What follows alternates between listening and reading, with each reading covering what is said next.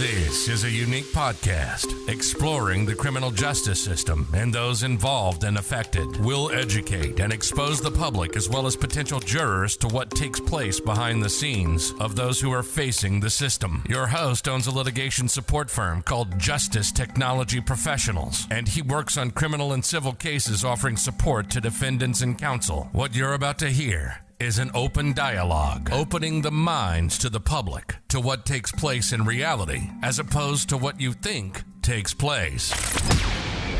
Ladies and gentlemen, welcome to the Justice Tech Pros podcast. Here's your host, Dominic Crea.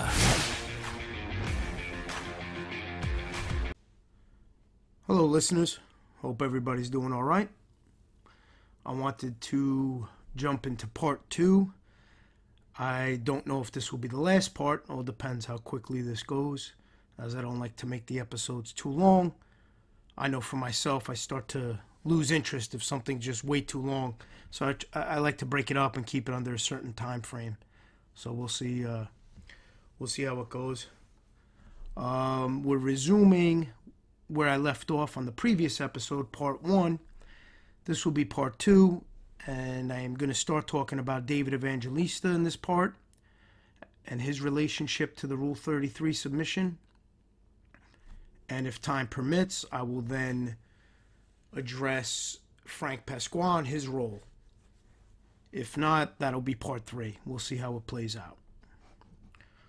So I'm going to bring up the submission, and this is uh, where we left off. This is now the section that begins to dive into David Evangelista. So we have point A, which is the government's October 20th, 2020 letter regarding the recordings of Mr. Evangelista's telephone calls from NDC, MDC. Now, just to clarify, I mentioned this prior, but I want to uh, make the point again.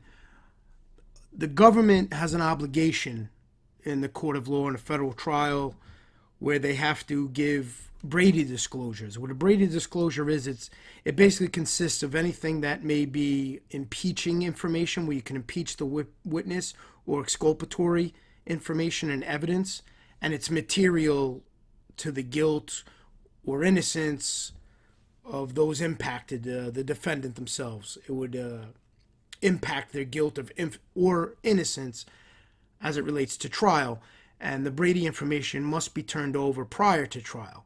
Now remember, this information, these audio tapes, were given a year after the trial was over, and the government tried to pass it off as if it's really not that important. We misplaced it, but here it is now, and it has no bearing. It shouldn't be. It shouldn't be that big of a deal. That's that's pretty much what they tried to say in their response. Obviously, the de- defense disagreed with that. After going through the audios and transcribing the audios, and we're going to discuss that. Nearly a year after trial concluded, the government filed a letter October 26, 2020. It gives the ECF number. The ECF number is the filing number. If you're a member of PACER and anybody from the public can join PACER, that'll give you the uh, the document numbers so you could look it up and see the the piece in its whole form and its complete submission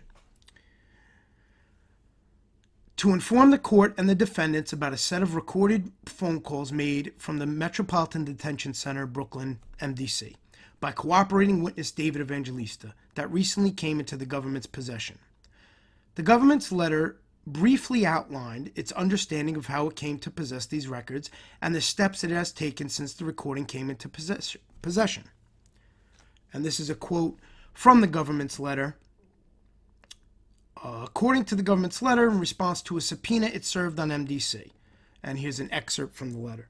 The government has since learned that around the time the MDC received the subpoena, an MDC employee mistakenly gathered Evangelista's recorded calls for the time p- period covered by the subpoena and placed them in a compact disc on a compact disc.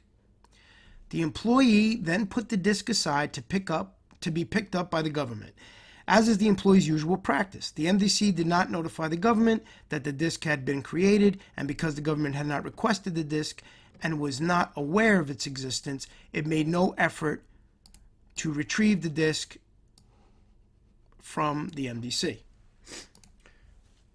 Uh, so that's, to me, that's their excuse, I guess, of why they turned it over. A year later, they're blaming whoever fielded that at MDC and uh, explained that it was never turned over. So that's their excuse for giving it to the defense a year later and passing his, it off as no big deal. Subsequently, on September 22, 2020, an investigator with the U.S. Attorney's Office went, went to the MDC to retrieve recordings for another prosecutor in the office. At that time, an MDC employee also provided the investigator with several other sets of recordings, including the disc which the MDC had gathered for prosecutors in this office, but which had not been picked up for some time. The disc included recordings of 70 of Mr. Evangelista's telephone calls from MDC. As the government's letter noted, some of the calls appeared to have been made by inmates other than Evangelista. Rather than produce all 70 recordings, the government listened to them and have produced to the defendants any recordings, 33 in number, that would have produced before trial had the disc been in the government's possession then. Think about that, which is a little odd. There's 70 recordings, and the defense was only allowed to have 33 of them. They only gave us 33 and they want us to trust that their vetting of those recordings was sufficient enough to conclude the defense didn't need them. Now, how would they know what the defense needs or doesn't need? Wouldn't it make sense to turn over the entire lot of the recordings and have the defense decide which is relevant and helpful, not have the opposition decide that? I find that whole process very suspect in how those things are allowed. And people will often say, oh, they can't do that. No, they, they could do that, and they did that. So it's just an interesting notation for those listening just to weigh. Reasonably just weigh that. If the opposition has 70 recordings that could be helpful to a case, wouldn't it make sense that the defense have the opportunity to at least listen to all 70 and then decide if they agree or don't agree as to the weight of the information provided on those recordings? Something to think about. Item B Disclosures directly related to substantive evidence in the case. At least two aspects of the new disclosures relate to specific substant- substantive issues in the case and therefore implicate the substance of Mr. Evangelista's testimony. For example, the prison calls demonstrate that Mr. Evangelista had intended to work in the prison laundry room, and that he may have done so the week that he claimed Mr. Londonio was trying to escape and had acquired a supply of bed sheets to do so. Now, that's an important notation uh, because on the calls, he does refer to how he got a job in the prison laundry room, and one of the charges that they tried accusing Mr. Londonio of was an escape charge and part of that was due to finding sheets in his cell. So we would have wanted known about him working in the laundry room because we could have went down the road of questioning of how those bed sheets actually got into the cell and what their real purpose was. Fortunately, Mr. Londonio was acquitted of the escape charge as the trial did not believe uh, Mr. Evangelista's testimony as it related to that specific charge. Uh, Exhibit 24, that's the prison recording that is cited, and it took place on July 25th, 2017. And this is David Evangelista speaking. Listen, I got a job next week in the laundry room. I'm going to be working in everything. Thus, the prison call established that the thus the prison calls established that Mr. Lund and and Evangelista, apologize for that, that Mr. Evangelista had opportunity to plant bed sheets in Londonio's cell and then alert the authorities about the sheets. So that is why that is a relevant detail that would have been very necessary to be aware of during trial. We would have been able to show that tie-in and show that his character where he looks to set people up. Also, Mr. Evangelista's sentencing submission revealed that MDC and inmates had access to tabloid press that feasted on the vivid details of Evangelista's egregious past and, and, and anticipated testimony in this case. and that the inmates circulated such press accounts within the institution. There, uh, we're just referring to the gangland article that was present within the uh, prison and highlighted and, and spoke and wrote about Evangelista's upcoming testimony, as well as the article had mentioned the nickname Stephen Wonder, Stevie Wonder, which I spoke about previously, and, and I believe it's uh, addressed here as well. In fact, Mr. Evangelista admitted that he had been informed that the defense in this matter was allegedly responsible for leaking 3,500 to media outlets. So Evangelista was saying that he was told that the defense was leaking 3,500 material to media outlets, which again is absurd. You can't leak protective order information without having a serious problem, so that's absolutely ridiculous from from my standpoint anyway, and from what our defense team had done. Part C. Mr. Evangelista's clear intention to leverage his cooperation for improper personal advantage and retaliation against others. This the prison calls also demonstrate that Mr. Evangelista viewed cooperation as a mechanism for improper personal advantage and retaliation against others. For instance, he threatened his mother and other family members that if they did not do as he wished, he would inform the government about crimes they committed. So on these telephone calls, you have this guy telling his own mother and his family members, his brother was one of them, that if they didn't do what he wanted, he was going to inform on them and tell about any crimes they, they may have done. Once again, extremely relevant to character, extremely relevant to preparing a trial and to cross examining this witness. Yet, the government said, ah, these tapes are no big deal. You didn't need them. Can't strongly disagree any more with that statement. Speaking to his mother about his brother, Mr. Evangelista admonished her. Listen to me very carefully, very carefully, very, very carefully. Take heed to my letters that I sent you, and take heed to what I'm saying. If I receive any more mail, I don't care who died or whoever, if I receive any more mail, I'm going to open a can of shit on your son. I'm letting you know right now. Trust me. Trust me. This, your son, your son will be locked up if I get another letter. I can guarantee you on that. So here he is telling his own mother that if she writes him another letter or he gets another letter, he's going to inform on his brother, her son. And then it goes on to say, let me tell you something. This is not the end of it because everything works out that the worst of it. Believe me on this. Believe me on this. Then I will be dragging people through the mud. I can guarantee you on this and everything. I hope you told them all of that because let me tell you something. When I find out if it's when I find out if that's everything that was said, and I'm going to find out this week, I can guarantee you on this. I can guarantee you on this and everything, believe me. I can guarantee you a can of worms is going to be opened up so bad. Believe me. I guarantee you on this and everything.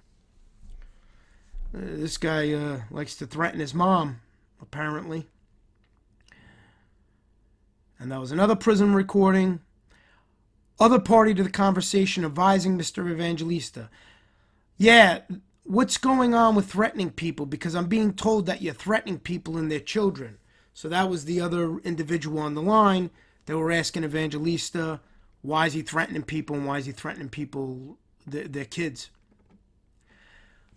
Again, all relevant to character, all should have been in the defense hand prior to trial, and all should have been a we should have been granted the ability to utilize these elements to impeach this witness. The prison clause also established that Mr. Evangelista and his family were in a dispute about his cooperation, and that his family's correspondence memorializing that disagreement had been copied by the government. And we give an example, another prison recording. This is a June 12, 2017 recording. And this is him uh, talking on that recording. This stupid ass fucking letter that I just got, that they just copied and everything. Listen, you can don't ever write me the fuck again, honestly. I am dead in all the eyes. Honestly. Don't ever write me. Whatever comes my way, I'm going to take it. Believe me on that. Whatever comes my fucking way, I'm going to take it and everything. But let me fucking tell you something. I got black and white on your fucking son, all right? Turning me in, not only once. So again, threatening his brother via his mom. Mr. Evangelista complained bitterly about his family, citing their correspondence with the government that apparently disparaged him. I got a fucking brother that fucking turned me in. I got a sister that I don't fucking talk to in 11 years. She's trying to talk to a fucking lawyer for me. I don't talk to her. I come to find out she sent a fucking letter to the marshal's office about me. So what are you talking about? What are you talking about? Again, that's another exhibit, and that's the prison recording. And remember, all of these exhibits are attached to the filing, so every one of these transcripts was included in the uh, complete submission. Item D, Mr. Evangelista's motives for bias against the defendants. Mr. Evangelista's sentencing submission and presentation recounted his suffering as a result of his cooperation against the defendants in this case. For instance, Mr. Evangelista claimed to have endured several years of abuse, difficulties, and pressure not to cooperate at the behest of Mr. Londonio and his associates, which resulted in Mr. Evangelista being placed in a specialized unit for his safety at MDC and we give an exhibit with a mem- memo supporting that that fact. Specifically, Mr. Evangelista claimed he was mocked, reveled, and threatened, indirectly and directly, by Mr. Londonio and his associates. Again, uh, the sentencing, what the exhibit was, was Evangelista's sentencing memo. So they spoke about that when he went in front of the judge to be sentenced for his crimes in exchange for his cooperation. And needless to say, he wasn't given any time. His cooperation, so he was let out.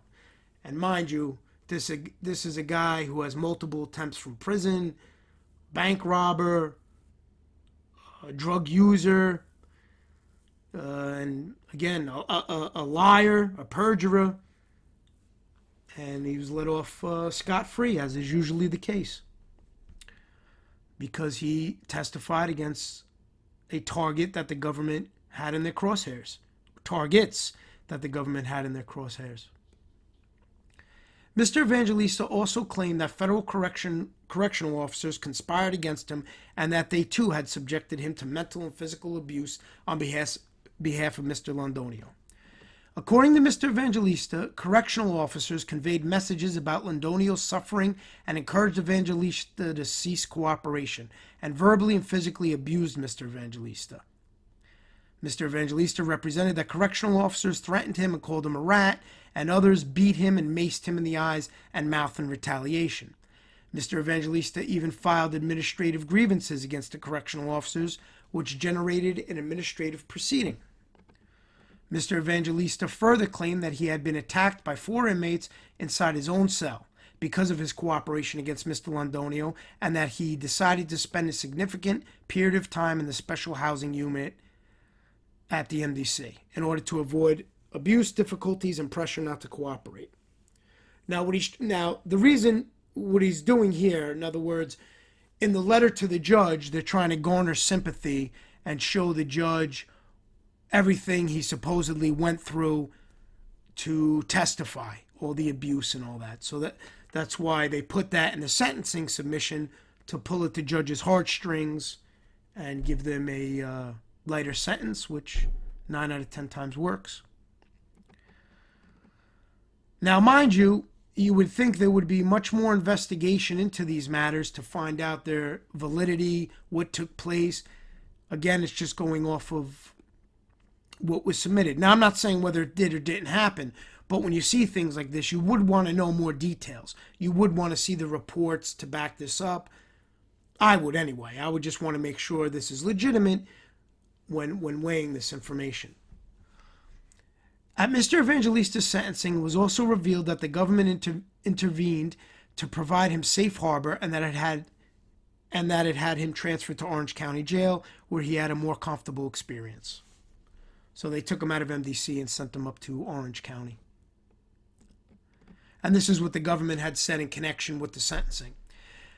Again, this is what they put together in the sentencing memo to try to convince the judge not to give their witness, their informant, any time or to give them the minimum amount of time possible. So, part of the letter the government wrote Evangelista has suffered significant injury and risk as a result of his decision to cooperate. Evangelista's identity was disclosed to the media and published in Gangland News well before he testified at trial. As a result, he was subject to abuse, difficulties, and pressure not to cooperate, even when placed in a specialized unit for his safety at MDC. Moreover, when the abuse got to be too much to handle, Evangelista elected to spend a significant period of time in the special housing unit at MDC. It was not until the fall of 2019, in the month before trial, that Evangelista was transferred to Orange County Jail, where he had more had where he has had a more comfortable experience. Now, one notation I want to make based on Evangelista's false lie there where he claimed Mr. Londonio was trying to escape, which he was acquitted of those charges at trial. The jury believed it was a complete lie. He didn't try to escape. But based on him saying that, they put Christopher Londonio in the shoe, or other known, also known as the hole, for almost two years. That gentleman was in the hole for almost two years based on him accusing him of trying to escape. So think about that. A jailhouse informant who is trying to get out of his own wrongdoings. He was in jail for bank robbery, escape, trying to escape. He smashed a marshal's foot in the door when he was trying to escape. He was in jail for all those things. He met Chris. He saw Chris as his ticket, for lack of a better word, and he accused him of trying to escape, which I want to reiterate, he was found innocent of, found not guilty of during trial. And because of that, they stuck Christopher Londonio in a hole for almost two years. Part E Mr. Evangelista's exposure to perjury charges. The prison calls also disclosed that despite its subsequent vouching for Mr. Evangelista in July 2017, the government was threatening to charge him with perjury. So, in one of the prison calls, we hear how Evangelista is saying that the government is threatening to charge him with perjury, so they caught him lying. The conversation suggests he had committed some type of fraud in connection with his case, in which he pinned blame on his mother and other family members. So again, we don't know the details of it. We weren't given that information. However, from his phone conversation, he refers to that taking place where the government was trying to charge him with perjury after catching him trying to pin blame on his mother and other family members. Regarding the government's threat of a perjury charge, Mr. Evangelista had this exchange during a phone call. And here's an excerpt from the phone call. Evangelista, yeah, they're going to try to hit me with new charges again, these people other party. What you talking about? Evangelista. Well, I don't know. I guess, mommy, somebody said something and everything they said. Well, you know, well then, other party. What kind of charge? I guess uh, perjury, some shit like that. So, and then we uh, cite the uh, exhibit and where the conversation can be found. Part F Mr. Evangelista's efforts to withdraw his guilty plea. The prison recordings also reveal that Mr. Evangelista was scheming to withdraw his guilty, guilty plea contemporaneously with his proffers about Mr. Londonio's claimed confession. Mr. Evangelista vowed during the calls to find a way out of the consequences of, of his plea agreement. And the night before he claimed to the government that Mr. Londonio had tried to escape MDC and had confessed to the Michael Meldish murder, Mr. Evangelista told others he was committed to try to do something. Now let's think about that. The night before, he went to the prison and said, Oh, Christopher's trying to escape. He told his family members that he's got to try to do something. He wants to withdraw his guilty plea. And he's talking about the guilty plea he had done prior to cooperating in relation to his own crimes, the bank robberies and the prison escape. So he's talking about that plea, that he wants to find a way to get out of it and the night before he went to prison authorities, he then he told his family members, "I'm going to try to do something." Think about that. Let that sink in. And what does that tell you? Again, this is the government saying that all of these tapes are irrelevant. Uh, that is a ridiculous statement. we would need to ex- definitely expose this to the jury. Definitely, we have to show the jury what's the mindset of this individual and how coincidentally the night before he went and told the prison oh christopher Londonio is trying to escape he told his family member that he needs to try to do something to get out of his plea so let's put two and two together here. What would any reasonable person say that he came up with to try to avoid his plea and that's informing. Mr evangelista stated i'm telling you man i'm going to take my plea back. I want to try to take my plea back. I've got to, I've got to, and everything, cause this, cause this is getting crazy. Yeah, my sentencing day is September 15th. It's coming too close. I've got to try to do something. Try to get in touch with the judge or something because I need my plea back. I want to take my plea back. Now, this is crazy. So here he is. He wants to get his plea back and he needs to come up with something to get his plea back. And in my assessment, my personal observation, if I was putting this all together and how I see how this guy operates, it's very obvious to me that his plan to get out of having to take that plea was to go to the authorities, start informing, making up lies, making up the lie about Chris trying to escape, making up the lie about Chris apparently confessing to him. Because none of these things came into play until after this conversation and he wanted to get out of his plea for his own charges. Prior to this devastating admission, the prison calls reflect that Mr. Evangelista had initially schemed to withdraw his guilty plea by telling the court that his lawyer tricked him into taking the plea and made false promises about his sentencing exposure. So before he came up with this plan, he had tried to make the claim that he was uh, incorrectly advised by his lawyer and his lawyer tricked him. He tried scheming on that route and I figured that wasn't, I guess he figured that wasn't a strong enough route. So he switched things up and decided to go the lying informant way. And this is a prison recorded dated July 19, 2017. No, I'm going to write him a letter. I'm going to let him know. Listen, I'm going to the judge. You tricked me into taking this plea. You promised me 60 months with the cap if I turn myself in. What he means by turned himself in is he escaped and and then turned himself in in exchange for this plea. He escaped from uh, from prison and then turned himself in. Uh, turn myself in, this, that. And I'm going to tell them, I'm going to write a letter to the judge. That's all. So, so that's him telling uh, somebody on the phone that he was going to write the lawyer a letter telling him those those details.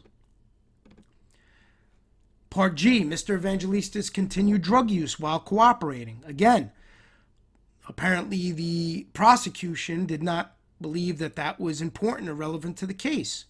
The defense disagrees. If he's still committing crimes, still using while drugs while cooperating, that's something we, we would want to talk about and we would want the jury to know. And then leave it to the jury to decide if that matters or not. In addition, the prison calls demonstrate that Mr. Evangelista continued to be addicted to drugs during both the time of cooperation and the events about which he cooperated. Again, there's the exhibit number and the recording date. Let me tell you something. I don't care. Yeah, I, I, got addiction, whatever, whatever. Things take over my life. Listen, I'm just telling you, though, I have an addiction. I have a very bad addiction. Do you hear me? A very bad addiction and everything. If you notice, this guy says and everything a lot after uh, a lot of his a lot of his words and everything. And people were trying to take steps to get this fixed and, and everything. But let me tell you something. Let me tell you something in my heart. So there he is. He's talking about his addiction and he he can't break the habit and it's taken over his life. Once again, to harp on it, it's important for the jury to be aware of those things. Important for weighing character and where their head is at as we all know, if somebody is on an illegal substance, they're not in the right mind frame. They're not in the right headspace. They're not somebody that you can rely on to make logical, truthful decisions and or statements. Part H, Mr. Evangelista's ongoing mental health issues. While some of the sentencing submissions in Mr. Evangelista's case remain sealed, the court did order, as a condition of a supervised release, that Mr. Evangelista participate in a mental health treatment program. So the court ordered that as part of their order and part of the condition of his supervised release. And uh, for an exhibit, we offered up the sentencing transcription echoing that fact. And here's an excerpt from that. I'm also going to take the recommendation of the probation department that you participate in an outpatient mental health treatment program approved by the probation office. The court authorizes the release of available psychological and psychiatric evaluations and reports, including the pre sentence investigation report, to the healthcare provider. So that's the judge saying uh, part of his supervised release is to be subject to psychological evaluations and reports. Part I, Mr. Evangelista's continued criminal conduct while cooperating. Again, very important to make the juries aware of these things when a cooperating informant is still committing crimes while they're cooperating and there's no accountability, free reign to do as he wishes. Even while at MDC and cooperating, Mr. Evangelista continued to engage in heretofore undisclosed criminal activity, even though even a cursory, cursory monitoring of his phone, telephone calls would have uncovered it. For example, the recordings demonstrate that during the summer of 2017, Mr. Evangelista continued to engage in narcotic trafficking and an attempted extortion, extortion as well as other corruption. So the, the, the tapes just show that this individual was committing crimes, trying to extort, trafficking narcotics, and other items. And here is an example of what we had mentioned prior that he was doing. In late July 2017, Mr. Evangelista attempted to extort MDC inmate, and it has the inmate's name. I redact these things. Their names are on the public filing, but being I'm doing the podcast, I just don't see the need to really put it out there. It's irrelevant. I just want to focus on the facts. I don't like dragging people into things or mentioning names that it's just unnecessary. They have nothing to do with this uh, as far as the podcast goes and, and the point I'm trying to make. They have nothing to do with that aspect. Uh, let me just start that over. In late July 2017, Mr. Evangelista attempted to extort MDC inmate, inmate's name, and his wife. So he's extorting the inmate and the guy's wife. After Mr. the gentleman's name had failed to pay his $400 drug debt to, to Mr. Evangelista. So the inmate apparently didn't pay uh, David Evangelista for the drugs that he was selling them, and now he tried extorting the guy's wife. And there's the exhibit of the prison recording which references such. The attempted extortion involved Mr. Evangelista in full predatory mode, th- threatening Mrs. that's the inmate's wife, that her husband could be harmed if Mr. Evangelista was not paid. And this is uh, Evangelista speaking. I took care of the guy, and I know he's your husband. I don't know if whatever his problem is, he's lying or whatever, and I understand he has a habit. He caught a habit in here. I understand that and everything. I called you and everything. I know he's in Otisville right now because I know people that are there and everything. that and everything. Jeez. All right. Apologize for the laughter. You know, I don't want to send a message over there and let him know what you're doing is wrong because it's like a slap in my face you know, and I know he's got a habit. He caught a habit and everything. He's going crazy. He's doing whatever and everything. I took care of my part. I did what I had to do and everything, you know, and I appreciate, I appreciate everything that you did and everything. And I just want you to know it's going to know it's got nothing to do with you what he's doing to me. What he's doing to you is wrong. It's really wrong and everything because he's not thinking. He's only thinking about one thing and one thing only and everything. oh, I apologize. The everything gets me. I don't know. It reminds me of like a shot game. Every time you hear and everything, take a shot. He's only thinking about one thing and one thing only and everything, and it's not right. But but this guy, you know, he's telling lies and he's got 10 years to do. It's not he's got a little time to do. It's not going to be good for him. So here he goes threatening the wife that it's not going to be good for her husband if he doesn't pay. So, what does that mean? Obviously, a threat. Mr. Evangelista, displaying his capacity for complete and comprehensive fabrication, also engaged in a perverse ploy of deceit in an attempt to gain sympathy to convince her to pay him, whereby he wove a fiction that he was married, had a seven year old daughter, and that his daughter was sick and that he needed the money for his sick daughter. Now, think about that for a minute. He, he's completely lying. He's not married and he doesn't have a daughter. He's trying to play that card, which is sick and twisted, to even. There's certain things I just don't. You just don't go down certain roads, and and saying your kid is sick or inventing a kid that's sick is one of those roads. Really shows character, and to me, very important for the jury to hear something like that. There's mothers, there's fathers, there's people who have sick children in their family, and you got this twisted person using that as a crutch, inventing it to gain sympathy. And here's what he says Is there any possible, because my wife, listen, I've got a daughter, she's seven years old, she's sick and everything, and my wife needs to take her to the doctor and everything. That's why. And he knew about this and everything. The first name you spelled it wrong. She cannot pick it up unless the first name is spelled right. Now, what he's saying there, to give you further insight on that, he's yelling at this this guy's wife. He's telling her the guy's wife tried uh, sending a money order, uh, but apparently she got the name wrong. I guess he wanted the money order sent to somebody's name so they could get the money all for this whole drug deal. And apparently the wife got the name wrong, so it screwed up him getting the money. So that's why he's freaking out. Evangelista also lied to his family member, whom he convinced to retrieve from Western Union the hoped for extortion payment, falsely representing that he had done legal work in prison and was receiving payment therefor. So he's lying to his family members as well as to what he's doing in there, that he's selling drugs. He's telling them he's doing legal work. now remember, this is a guy who ate razor blades. It's documented. This isn't something I'm making up. It's on the court records. It's on the uh, trial transcripts. He ate razor blades and he's given apparently doing legal work. the government's October 26, 2020 letter, and then it gives the mark, provides evidence of other corrupt behavior by Mr. Evangelista Wyatt MDC. That some of the calls on Mr. Evangelista's account were placed by other inmates compels the conclusion, considering the range of Mr. Evangelista's other income generating conduct while at MDC, that he was selling access to his phone account, which is not an uncommon practice.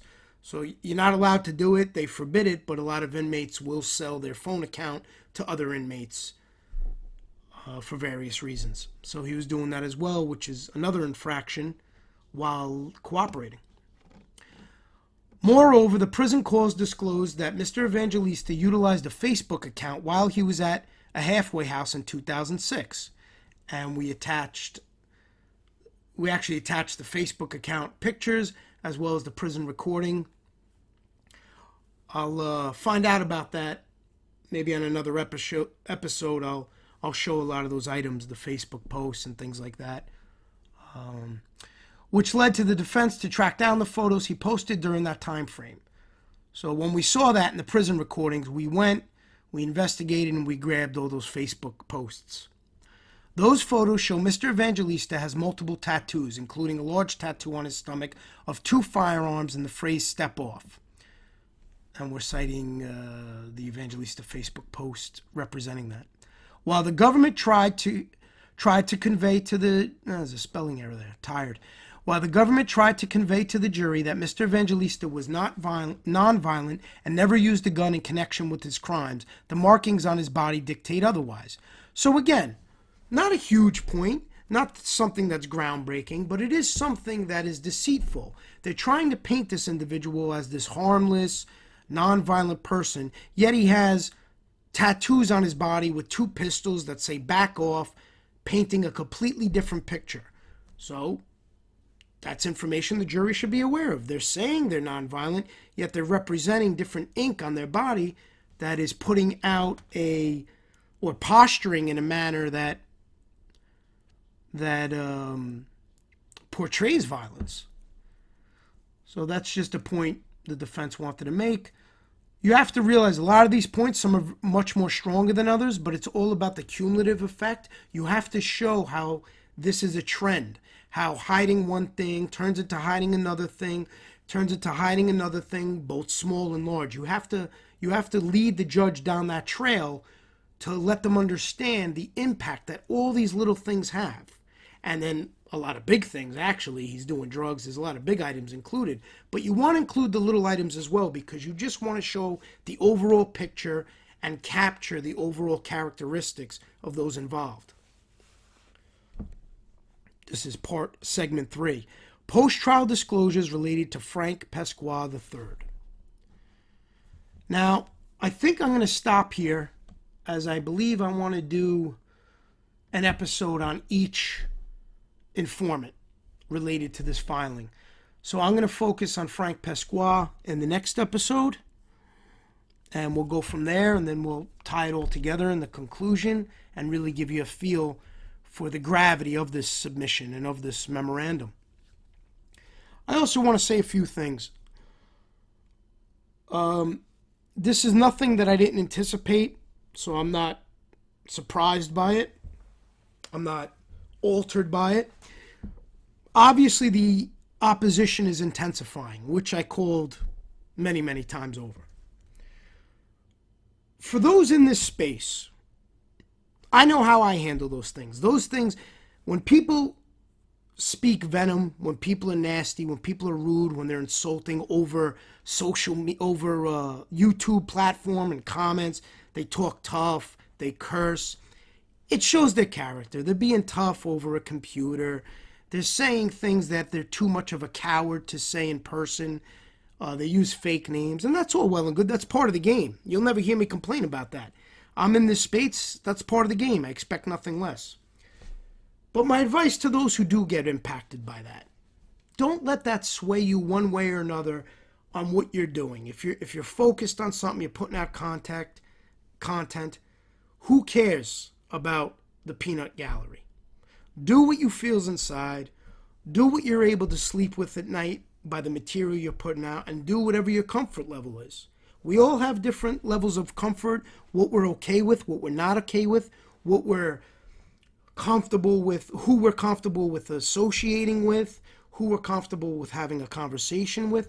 You don't need the approval of anonymous individuals just casting insulting remarks to operate in a fashion that you wish to operate it. Don't ever let anybody dictate what you want to do and what you don't want to do.